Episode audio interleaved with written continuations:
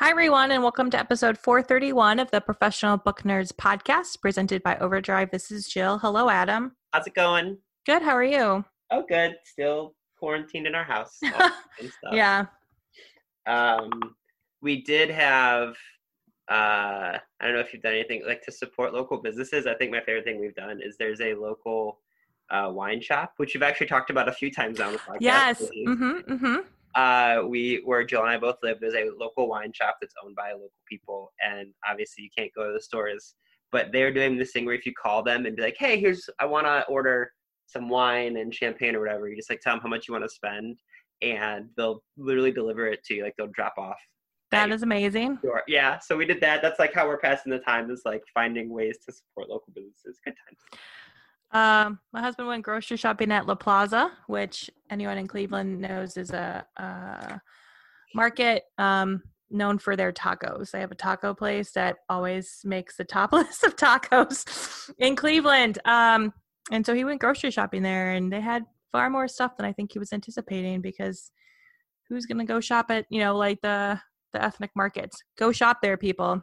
Yeah, I abs- you're absolutely right. The places we've been doing the same thing. Like a few times, I tried to go to Heinen's, and it was like Armageddon. But then I've gone to a few. There's a place called Lake Road Market. Um, Mhm. Same thing. Like they had, they were fully stocked, and they had toilet paper and Yep. and all sorts of stuff that we needed. So yeah, definitely support your local places. Um, this episode has nothing to do with any of that, but that's just how we're surviving over here. Um, today is an interview we did with uh, Rachel Harrison, whose new book, The Return, just came out. Um, it's Rachel's debut, and it is super creepy. It's horror. I think, I think we discovered this because our friend Mallory from Reading Glasses like blurbed it. I think it's I believe that is correct. Yes. yeah. So it's all about this group of friends, and one of them goes missing. Uh, her name is Julie, and she they basically lose hope that she's ever going to come back. And then two years later, she returns, but she has like no memory of where she was, and she's emaciated, and she has these really odd appetites, which becomes a very big thing in the book. Um, they decide to go on this like trip to a remote inn to reunite, and as you can imagine, does not go well. Um, so it's super spooky and fun, and it's a really good way to kind of take your mind off everything that's going on right now. So that's The Return by Rachel Harrison, and um, she's just a super cool person, and I, I think you guys are going to love this. So uh, that's what the interview is. But if people want to get a hold of us, how can they do that? You can go to our website, professionalbooknerds.com. We are on Instagram and Twitter at ProBookNerds, and you can email us at professionalbooknerds at overdrive.com. Yes, you can. We actually had somebody email us about um, they're asking for books for their children because they have they're basically homeschooling at the moment. and Yeah. in some ways entertained. So I was, I was happy to help out that. So if you guys need some help with recommendations, let us know. Um, also, two things because Jill mentioned them in the last episode and I remembered. Um, Big Library Read is currently going on right now. So uh, the book is called Funny You Don't Look Autistic, which is a memoir by uh, comedian Michael McCreary about growing up with autism spectrum disorder. It's really, really great. We've seen a bunch of amazing comments about from people who've already read it on the discussion board. Uh, definitely check that out. You can see more information at biglibraryread.com. And also, I'm going to put a link in the show notes for those of you who have been listening in the past several weeks of episodes. Jill and I are both raising money for the Leukemia and Lymphoma Society. Um, we obviously everything going on. It's changed a lot about how people are able to raise money for anything, but if you're able to provide even just a few dollars, we'll have a link in our show notes. Uh, it goes to both our respective teams, and um, yeah, it, it'll help find a cure for blood cancer. And like we talked about last episode, uh, people with immunodeficiencies are most at risk right now with everything going on. So the sooner we can help find cures for for major diseases, the better. So, um, anything else people should know about that you can think of? Mm, I think that's everything. Okay, awesome. All right, well, I'll let you guys get to this uh, interview. So please enjoy this fantastic conversation with Rachel Harrison on the Professional Book Nerds podcast.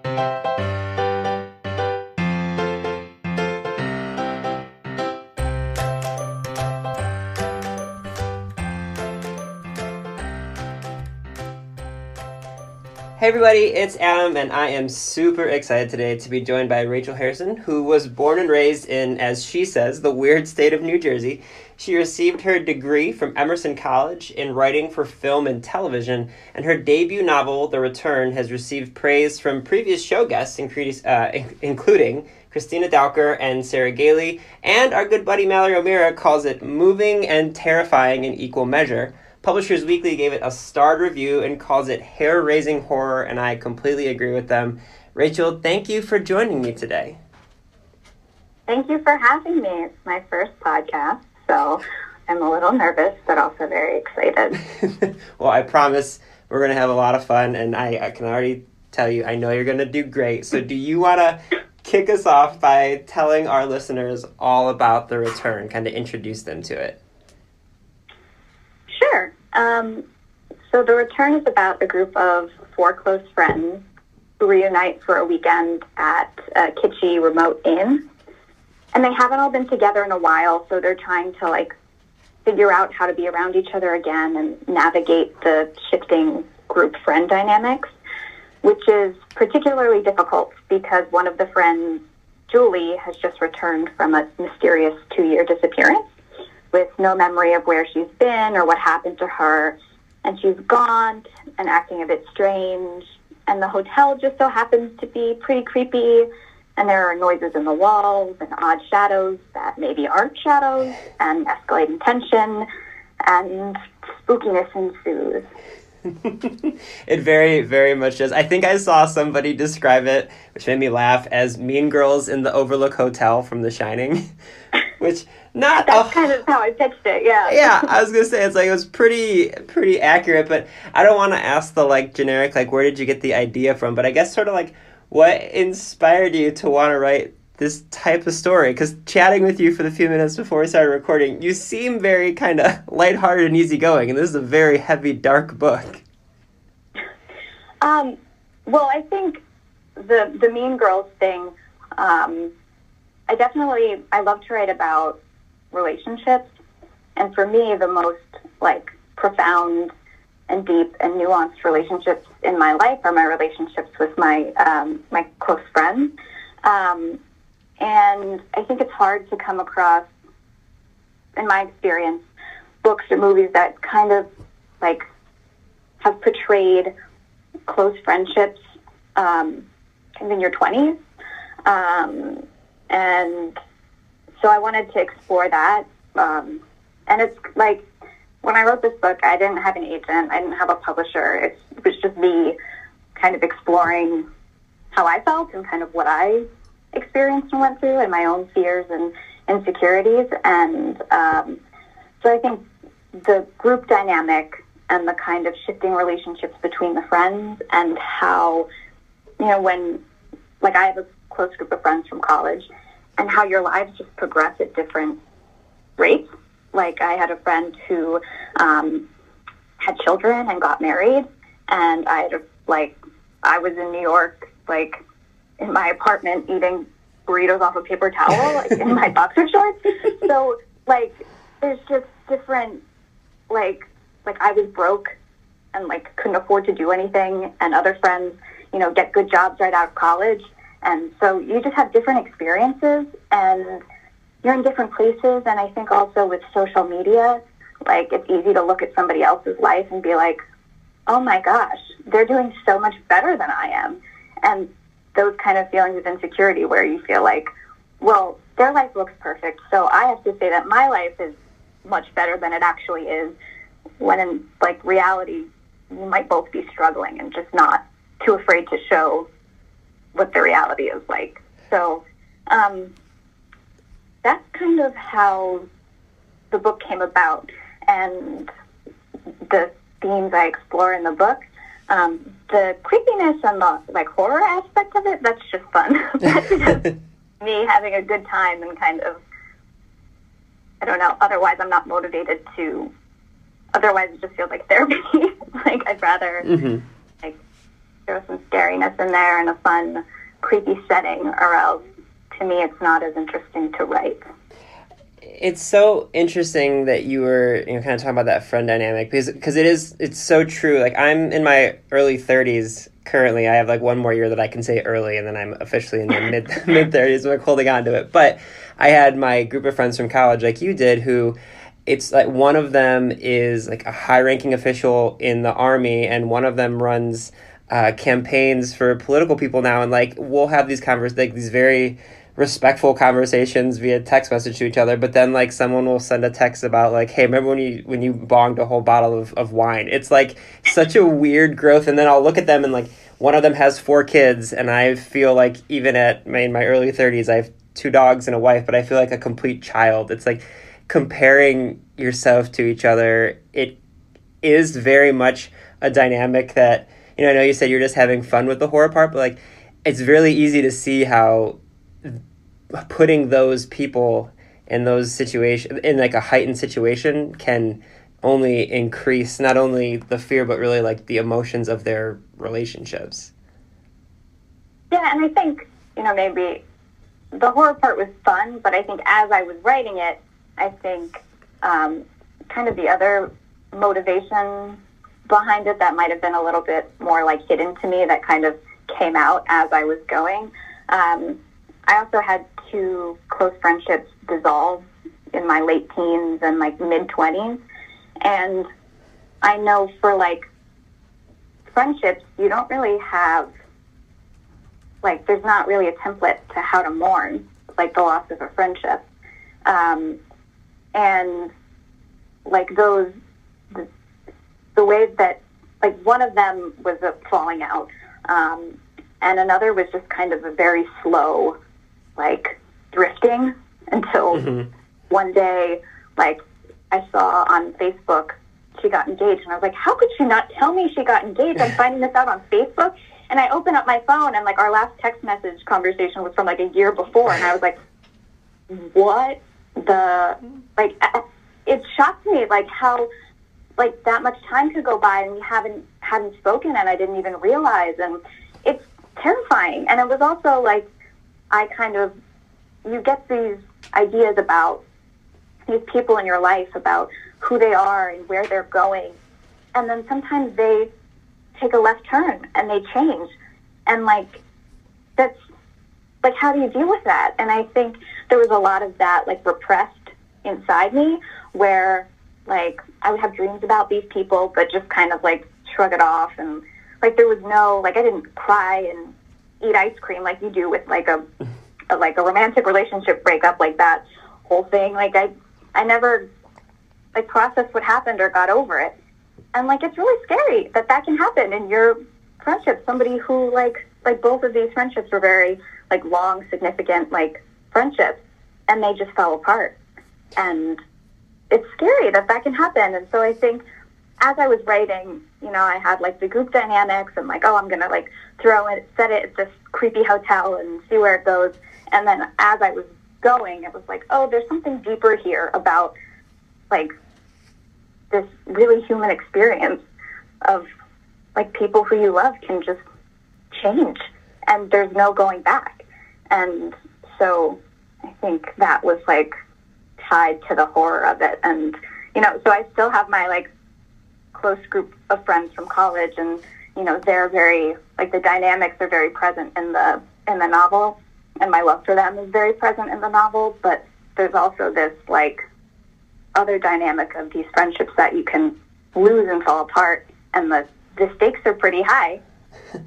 I you mentioned that you kind of you threw them in this this creepy place, and so that makes me wonder because I feel like you know, on the, the show, we've talked to authors that kind of land on every part of the spectrum from like planner to pantser. But I, I'm curious, I feel like that, that is a little bit different with horror. Like, I feel like you almost would have to kind of plan out a timeline to see where things are going to escalate. But it sounds like you kind of saw where this was going to go as you were creating the story. I think like the emotional stuff sort of came up while I was writing. Like I um, like I grew up watching The Twilight Zone, so mm-hmm. I'm super like high concept in my thinking most of the time. I'm like, it's gonna be like this in space, or th- like like I can think of like certain twists, or like the like the way I pitched the novel was like The Shining, but about female friendships. So I can think of these kind of like high concept ideas, but for me, writing is pretty cathartic, so the emotional stuff kind of comes out. And so I think, like, the nuance of the relationships, and um, I don't want to give too much away about Mhm. how it progresses, but, um, like, the nuance kind of comes as I'm writing. But I kind of knew, like, how it would escalate in terms of, like, the horror of it all. Um, but I know in earlier drafts, like the hotel was a bit more of a character, Mhm. and it pulled back, and now it's a setting as opposed to like like in The Shining, the, the Overlook is very much like like closing in on them, and in my earlier drafts, because like I feel like The Shining is like the drunk uncle of The Return. Like it was a bit more like of a heavy presence, and then it kind of became more of my own as I um, went through the editing process. Oh man. I hope that answered your question. That- I'm just I'm just spitballing here. Yeah, no, that's great. I love. I'm gonna find a way to add um, drunk uncle to the like the spectrum uh, of planner and pantser. I'll I'll we'll finagle that in there. Um, you mentioned being a fan of the Twilight Zone, and as I kind of mentioned in the introduction, you went to school for writing in, in film and television. So was that always sort of the, the type of content, whether it be visual or, you know, for now, obviously, having written your debut novel for a book, I, was that always the type of story that you wanted to tell, regardless of the medium? I've had a bit of a roundabout journey. Um, I, I definitely, in college, I wanted to pursue um, screenwriting, and I, I, my sophomore year, I was in a screenwriting club at Emerson called Spec, and they did a, a contest for a feature, like a feature screenplay, and the theme was horror. So before that, I'd never like written anything in the genre, and I hadn't really considered it because I'm such a fraidy cat. Um, because I'm afraid of everything, it actually makes me a strong horror writer because I'm like, you know what's scary? Everything. So um, I entered that contest and I won it, and I was like, oh, awesome! Like this is going to be my path. And like nothing happened with that script, and I um, moved out to LA my senior year. I did an internship at Focus Features, and I was like, this is what my life is going to be. Um, and then I was like, but I don't want to live in LA. So I came back to New York, and then I tried LA again, had a mini breakdown, drove across the country in my car, and I started working like city TV jobs um, in New York, like production assistant jobs that were just like 14 hour long days, and Oh. it's such a hard job, and I just didn't love it enough. Um, and I was just really lost, and I was like, maybe I should try prose. Maybe I should write listicles. Maybe I should do, like I just was trying to figure out like what I could do to get myself out of my like current state of lost misery, um, as one does in their early twenties Of course. and I like started writing short stories that were like super high concept and there was like the prose was just bad. And when I started working on my prose and kind of combining like a passion for like writing good sentences and high concept, that's kind of when things clicked. And I kind of was like every like I was like, oh, like I can I'm a speculative fiction author. And like I can do this. And this is my focus. And once I was able to kind of like hone in on what I wanted to do and what I felt like I could do, that's kind of how things came to be. And I still write um, short stories and hopefully maybe one day I could write TV or screenplays again, but that's not my immediate focus right now. But yeah, uh, that's to say, for anybody out there who's an aspiring writer, it's not always a straight line. Yeah, well, I was I was gonna say it's so funny that you mentioned kind of being a fraidy cat because before we started this podcast, I always assumed that every horror writer looked like Stephen King, or if they wrote for younger kids, that's like R.L. Stine. Like they had that look where they're like, of course, they probably live in the literal house from The Raven by Edgar Allan Poe. Like that's what I thought. And now that I've interviewed a few horror authors, like you and uh, Kerri Maniscalco writes kind of like books that are very like intense, and um, Sara Faring, who wrote a book called The Tenth Girl, like they both told me in person the exact same thing you just said. Like I'm afraid of everything, so I actually see the fear in things. Like that's a really good point. It's probably easier to write the things that you're afraid of as opposed to someone who claims to have no fear and can't admit what's actually creepy. Yeah, I mean, I've come to be kind of like like obsessed with morbid things. I think when you kind of embrace that interest instead of try and shy away from it, it can be kind of liberating. Um, but in terms of like how I live my life, like I'm very much still like if I get up in the middle of the night, my head's like, remember the Babadook? Like, it, like that's just like, or like, you know that like true crime podcast you were just listening to? Like, that could be you. Like, that's just my brain. So I think, like, because of that, if I'm like, all right, this character is here. What could this? What could possibly go wrong? Like my brain's like, I got you. There's lots of options here. It's it's like it's so funny though that like you say that about. Do you ever like wake up in the middle of the night and like and end up like leaving little notes to yourself? Because I will do that. I I am one of those people where I'm currently reading a book that I'll tell you about after we're done recording because it hasn't come out yet, and it's extremely creepy and extremely messed up. And I am waking up at like three in the morning with just the most like obscenely terrible thoughts, and I don't feel that I am a horror writer, but I'll just put a note in my phone like, hey, remember that thing that terrified you at 3 a.m. because there might be like a, a nugget there. Like, do you take advantage of those creepy moments in your own life and try to turn them into little plots? I definitely file them away. Um, I don't need to, like, I need to write down good things because my brain is more like, like anything bad or dark, my brain's like, we're to hold on to this for dear life. so I have a pretty good file cabinet in my brain of scary things. But I do remember um, my husband has had a few terrifying dreams.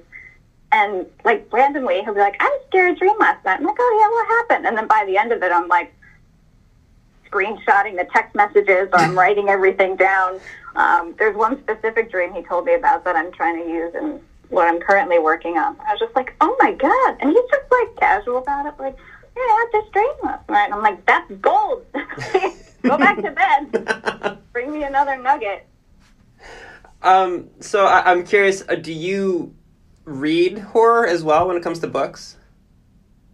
Yeah, yeah, I didn't, like, I think I had been like I remember, like I have early memories of like watching horror stuff and just being so terrified by them that like, like I have a very vivid memory of watching the Blair Witch Project. Mm-hmm. And I just recently, like my family just moved to a new house, um, which was in the woods, and we didn't have window treatments yet. Oh. So I remember watching that movie and then like falling, like trying to fall asleep in my room, and just like looking out at the woods and being so, like, just such fear that like I was like, you don't like horror stuff. You can't handle it. Um, and I actually had like one of my close friends from college, Maria, like always was like, we're gonna watch like The Ring. We're gonna watch like the TV version of The Shining and the the um, Kubrick version of The Shining. Like she's a super super horror fan, and kind of through her, um, I was like, I actually like I like his stuff. It scares me and it traumatizes me. And like, I may have had a panic attack halfway through watching The Orphanage, but like, oh. I love that movie and it's worth powering through. Um, so I think through her, like, I was like able to embrace like, you can handle this. Like, um, because it always interested. Like, I was always like intrigued by it, but I just like it traumatized me too badly to be like, all right, I'm gonna read it. I'm gonna read The Shining because I was like, you're, you're never like you can't survive. But you act like I feel like when you're somebody who has a lot of fear or who lives with a lot of anxiety, reading horror can be kind of cathartic Mhm. because it's just like I there's a lot of for me I feel a lot of like shame around being afraid of things or um, struggling with normal things. So I think there's some sort of freedom in moving around in a world where like the monsters are real. Um, and I think for me personally, it's been more helpful to like immerse myself in horror than hurtful, which is what I had been previously afraid of. it's so interesting that you mentioned about for watching a, a scary movie and not having window treatments and looking out into the woods is like that's like my living nightmare. Um, when i was a child as well my parents let me watch edward scissorhands with them which for some reason stuck with me to the point where like i wouldn't walk past windows especially ones that didn't have blinds or anything because i was like well something is certainly out there. And it has stuck with me to this day. Like my wife will laugh endlessly. We live in a townhome and it's like one of those stacked townhomes where we have like four floors of house. Like it's not very big, but it's just up and down. And I love the fact that our room is on the third floor because it's there's no way that a person could be looking into that window at me. And if if there if there Oh, is, God. yeah, exactly. But like she'll literally laugh because I will close all the curtains as like as much as possible, and I still again early thirties will like bury myself under blankets, and like that's the way I feel safest to sleep. So you saying that you live by the woods without window treatments is like you can't see me right now, but I am like viscerally uncomfortable. It was a very short window of time. Like it must have been a few weeks after we moved in, and I must have been around 10 years old. So, like, why in that window we watched the Blair Witch Project? Yeah. Probably because I asked. I was always like that kind of, like, I would always be so intrigued by the stuff that I would ask, and then I would live in regret for a long time after. But I still, I sleep with the um, blanket around my head now because it's the only way I'm comfortable. But when I was a child, I would sleep with it over my head because I was like, monsters aren't going to find me under here. yeah, that- yeah. No one can no one can get you. yeah, I like almost suffocate in my sleep because my like I like it's only my face exposed, just like my nose and my mouth, so I can breathe, but the rest of me is covered, and that's how I'm comfortable sleeping Um, I- because of monsters, obviously. yeah, no, I'm kind of the, the same way you mentioned about like wanting to watch stuff. Like I now I actually do love horror movies and, and horror books and, and things like that. But I am 100 percent if someone says that like a movie is one of the like scariest things they've ever seen and I start watching it and I start to feel uncomfortable, like I won't lie, I'll look up the Wikipedia like of what's going on in the plot so I at least know what's coming. Like it's just Oh, me too. yeah. Me too. I'm a bad horror. That I shouldn't admit that, but it's like sometimes it's like if I know what happens, I can like I can enjoy it. But like the like I I can't handle jump scares. Like I'm very like weak about that. Like Mhm. I can't let my anxiety level spike too high, or I'd like it's not an enjoyable experience for me to a certain to a certain it's very like delicate but i'm not saying yeah i'll look up the wikipedia page if i if i feel necessary if the like red light is flashing inside me i'll be like just do it um yeah sometimes because you want to know what happens but it's hard Yeah. No, I to- I to feel like I. I feel like watching horror is akin to it's almost like akin to writing or like I'm a I'm a distance runner so it's like akin to to running where people will say they love the fat the idea of having run like they love what it feels like after run or they love what it feels like and I'm the same like I love what it feels like after a session when I've written 3000 words but the actual process is really tough. So it's like I love having watched a horror movie at the end and I can think about it, but in the moment I'm so uncomfortable that I'm like, why am I doing this to myself? Yeah, I mean, I like, I, I remember we went to. I took my husband to go see the first It movie in theaters, and when we left, I was like, "All right, that wasn't that bad." He's like, "You watched half of it through your fingers," and I was like, "No, I didn't. I was fine. Oh, cool." Um, but like, there's for me, there's a very like fine line where like I'm enjoying the the wriggling, Mhm. and when it gets too too much for me. Um, so but I think like the like I love that it like when you leave the the theater or when you're like done with the movies, there's just this like sigh of relief. This like I don't know, I just feel like I love horror so much because I feel like it's such an experience. Like it's it's just very special to me. The mm-hmm. like the kind of emotions and what what it stirs in you, how it makes you think. For me, like nothing makes me think that the way the way horror makes me think, and and some sci-fi like the that kind of I don't know. The stakes are so high.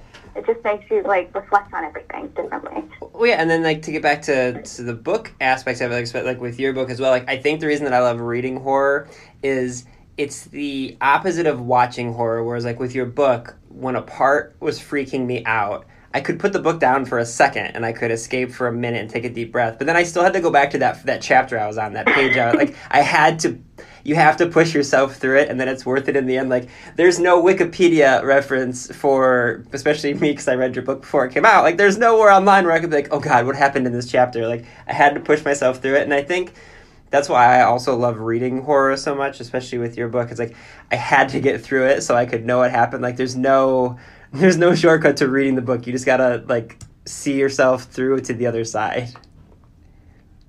Yeah. And i think like when, like, I think there's something that feels like very intimate about reading horror because it's just you and like the intensity of your own imagination. Like where, like how far is it going to take you?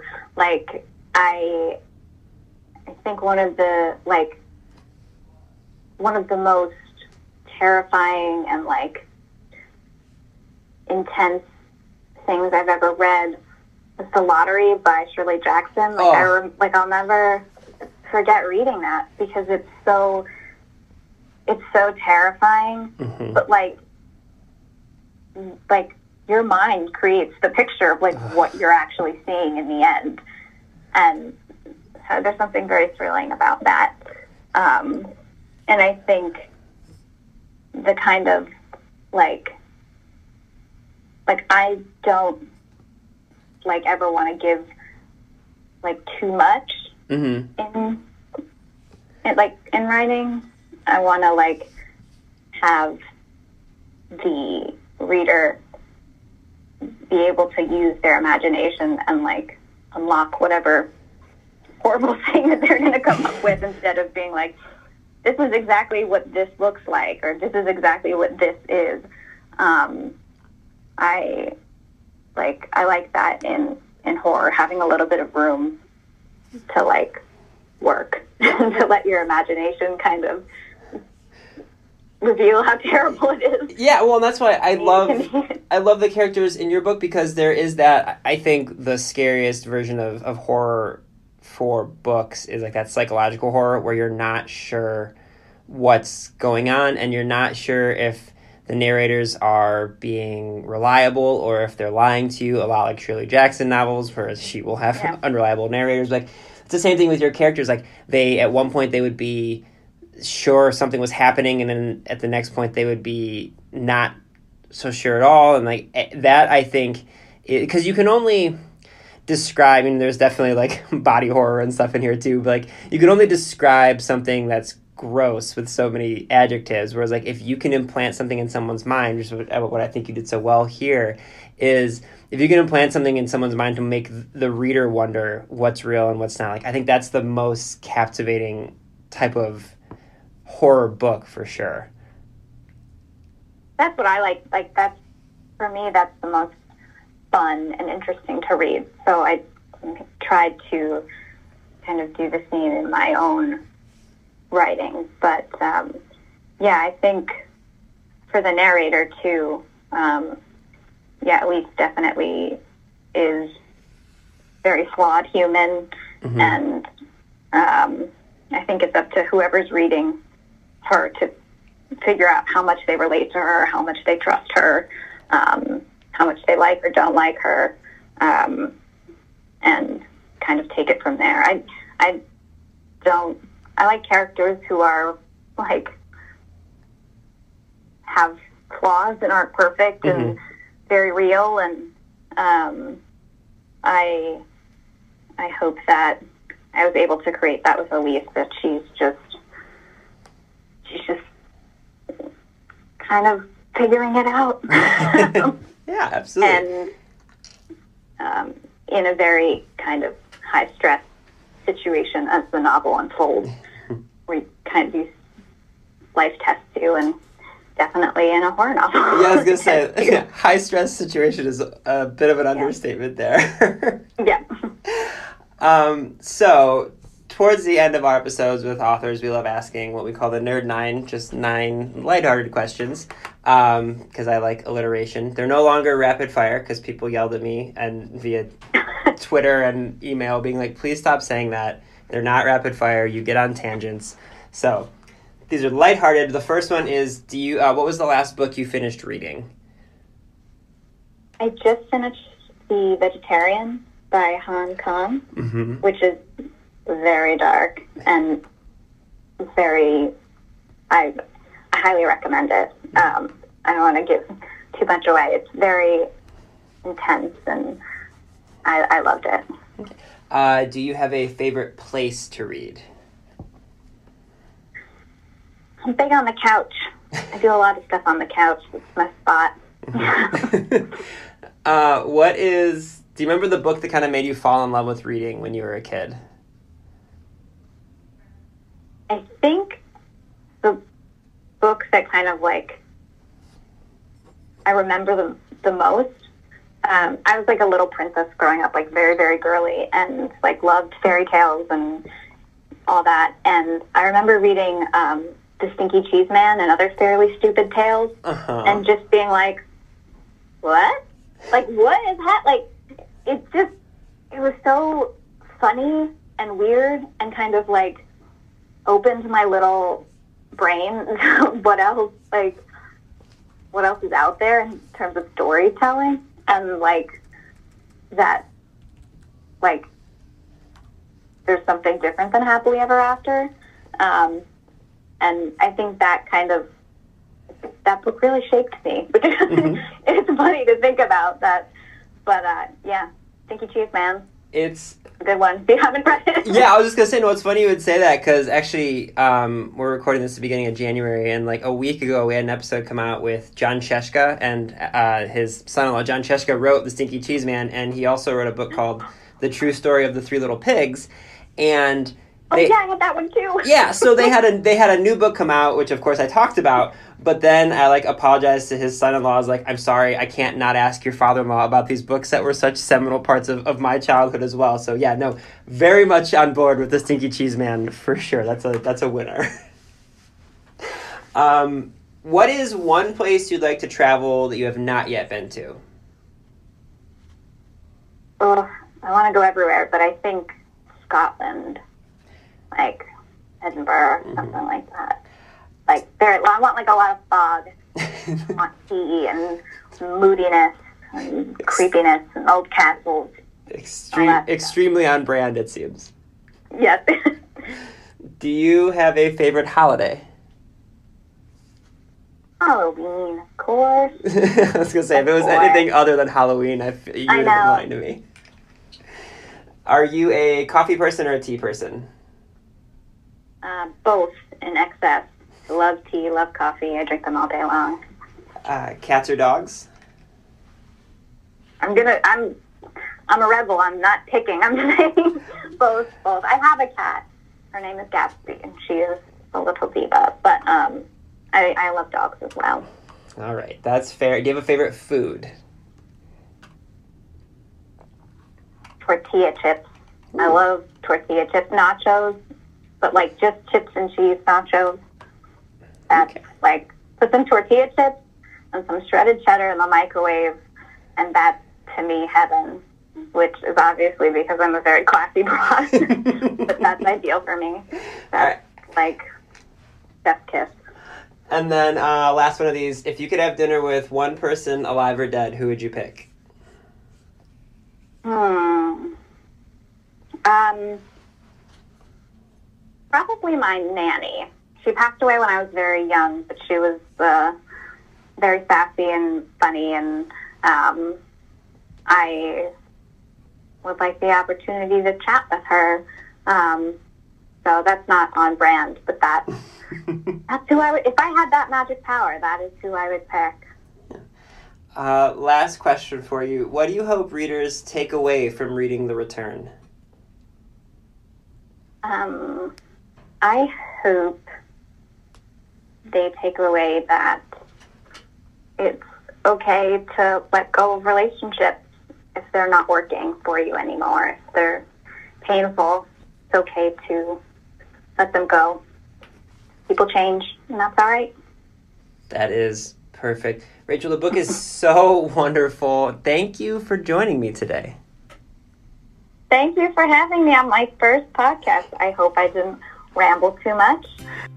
Readers can sample and borrow the titles mentioned in today's episode from Overdrive.com, and our library friends can purchase these titles in Marketplace. Professional Book Nerds is proud to be an Evergreen Podcast signature program. To learn about other Evergreen podcasts, visit evergreenpodcasts.com. Our podcast is produced, recorded, and edited by Adam Sockel and Jill Grunewald, and presented by Rakuten Overdrive. For more information, visit professionalbooknerds.com. There is no hood like parenthood. When you meet a fellow parent, you just kind of get each other on a whole nother level. Hi, I'm Kanika Chadda Gupta. I'm a former CNN journalist, mom of three, including twins, and host of That's Total Mom Sense, the podcast. I interview changemakers on their life lessons, legacy, and superpower of intuition, aka their mom sense and dad sense. I've had some pretty amazing parents on my show. Hey, what's up? I'm Kelly Rowland. Hi, this is Chelsea Clinton. It's me, Bobby Brown. Can't wait to share my story.